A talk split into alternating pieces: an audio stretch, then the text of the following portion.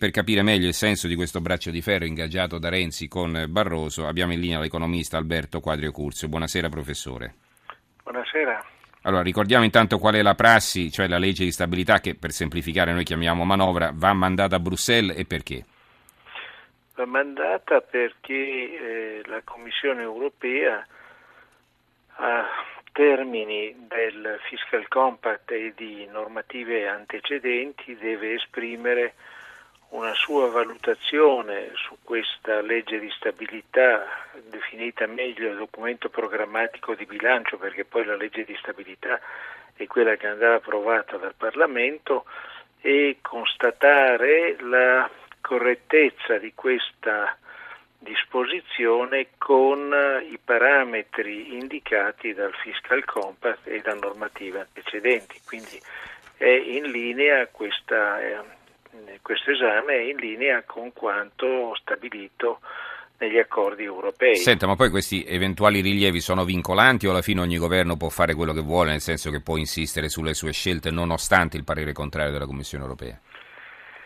Beh, ogni governo può fare quello che vuole certamente, sta di fatto che se però deroga da questi parametri eh, la Commissione europea può avviare naturalmente con conferma o non conferma del Consiglio europeo una procedura di infrazione che ha poi una sua progressione di gravità che può portare anche a delle sanzioni di natura finanziaria. Il percorso è tuttavia un percorso molto lento e molto lungo. Eh, io proprio qui la volevo, portare, sì. la volevo portare proprio qui, professore, però perché anche in Europa ci sono figli e figliastri, no? perché eh, quando la Francia e la stessa Germania si trovarono in difficoltà sfondarono i vincoli europei, però non gli facevano pagare nulla.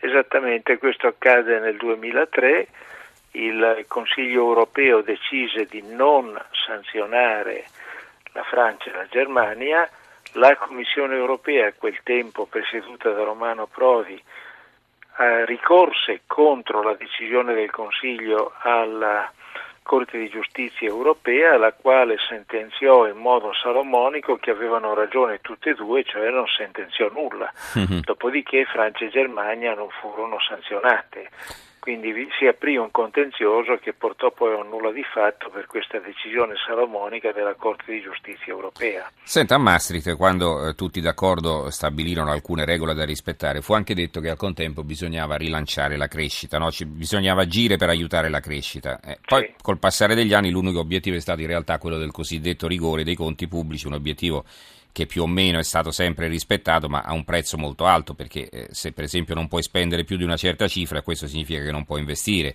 eh, non so, in opere pubbliche per esempio, oppure non puoi tagliare le tasse come vorresti e così via, no? Certo, è così.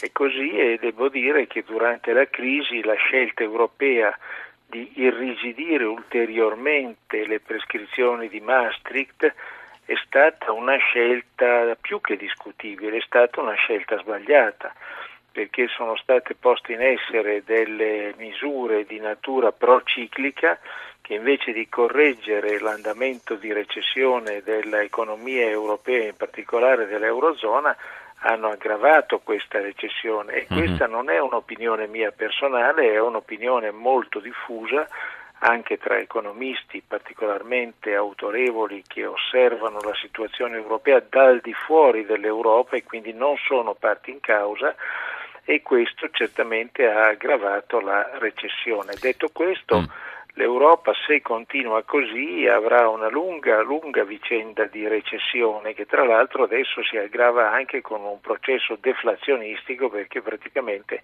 non c'è più una dinamica dei prezzi, i prezzi si stanno avvicinando a una dinamica zero, il che è tra l'altro contro le stesse previsioni europee perché mm-hmm. l'indicazione di dinamica dei prezzi intorno al 2% era un'indicazione non necessariamente prescrittiva ma fortemente orientativa mm-hmm. e la banca centrale sta cercando di tutto per eh, fare ritornare una dinamica dei prezzi ma non basta l'azione della perché banca anche centrale perché se i prezzi europea. salgono leggermente vuol dire che l'economia è vitale no? se sta tutto fermo eh, esattamente, eh, esattamente pensiamo semplicemente ferma. quando facciamo la spesa no? se, se, i prezzi scendono è perché naturalmente non riescono a vendere in altro modo e, quindi no? sono costretti ad abbassare anche perché è crollata la domanda interna e quando crolla la domanda la dinamica consumi. dei prezzi va a finire allo zero. Senta, ehm, sì. c'è un'ascoltatrice, Elisabetta da Venezia, che ci, ci domanda la battaglia Renzi-Barroso come si svilupperà dopo l'insediamento della nuova Commissione europea. Secondo lei cosa accadrà? Ma è difficile prevedere, secondo me questa battaglia non è particolarmente significativa, pensare che una lettera con scritto sopra strettamente confidenziale possa rimanere confidenziale è una ingenuità estrema perché si sa benissimo che quelle lettere vanno poi a finire sui giornali, quindi non trovo nulla di strano che eh, l'Italia, Padoan e Renzi l'abbiano resa pubblica perché tanto pubblica sarebbe diventata comunque e non riesco neanche a capire il grande scandalo che Barroso riscontra in questa resa pubblica della lettera. Tra l'altro quello che mi sorprende ancora di più è che Barroso poi aveva assunto un atteggiamento durissimo nei confronti dei mezzi di comunicazione italiani che fanno questi, fanno il loro mestiere, cioè danno delle notizie. Mm-hmm. Eh certo. Eh, Paolo Davarese, non capisco perché questa lettera non poteva essere pubblicata, tra l'altro prima del governo l'aveva pubblicata il Financial Times, dov'è il problema? Ha perfettamente ragione Paolo. Allora, eh, un'altra domanda che le rivolgo io invece è Renzi fino a che punto potrà tirare la corda? Perché come dicevamo prima, a proposito di figli e figliastri, insomma, l'Italia è sempre stato un osservato speciale, no? Considerato un po' un, so, un, uno studente, un alunno birichino all'interno dell'Unione Europea. Bravo perché per carità siamo pur sempre una potenza economica, però insomma certo. non totalmente affidabile. Ma guardi, io credo che bisognerà vedere come si comporta soprattutto la Francia. È vero che anche altri paesi hanno ricevuto questa lettera con richieste di chiarimento, ma il punto cruciale è quello della Francia. La Francia si trova in condizioni di deficit molto ma molto peggiori dell'Italia perché ha un deficit che si avvicina più al 5% che stare sotto il 3% e dunque quello è il punto cruciale. È vero che la Francia ha un debito su PIL molto più basso del nostro, ma è altrettanto vero che negli anni di crisi la velocità di incremento del debito su PIL della Francia è stata molto maggiore di quella dell'Italia, quindi bisognerà vedere qual è il rapporto tra Francia ed Europa, o meglio tra Francia e Germania, e da lì potranno discendere conseguenze più o meno incisive per il nostro Paese. D'altra parte non è un gran problema fare una piccola correzione di un paio di miliardi, si direbbe quasi che è una richiesta di omaggio formale che il Barroso chiede all'Italia.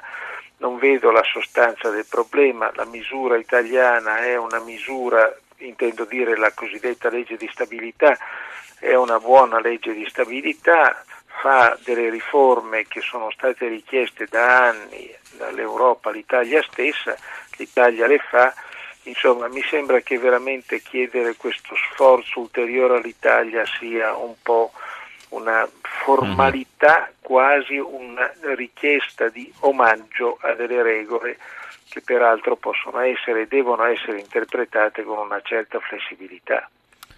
Allora, eh, si scrive Gianni da Cesena, si dice che dietro un grande uomo ci sia una grande donna, ma in questo caso dietro a un piccolo uomo non c'è una donna ancora più piccola, si chiama Francesca Pascale. E qui naturalmente però eh, io ho letto questo, questo messaggio che è relativo all'argomento che tratteremo tra poco e quindi lo leggerò per intero tra breve. E, um, a questo punto io penso, professore, ci possiamo salutare, siamo stati eh, più che esaustivi, abbiamo chiarito un po' che insomma è una partita tutta da giocare, no? mi pare, in questo l'ultimo giocare, scorcio del semestre di presidenza sì, italiano. Sì. È tutta da giocare, io non sono pessimista perché l'Italia ha fatto una buona legge di stabilità e credo che se non si dà un po' di spazio alla crescita l'Europa stessa andrà poi a constatare nei prossimi anni quelli che sono gli effetti di una politica sbagliata e cioè di una politica di mero rigore senza un rilancio della crescita. Perfetto, allora ringraziamo il professor Alberto Quadrio Curzio per essere stato con noi, grazie e buonanotte. Grazie.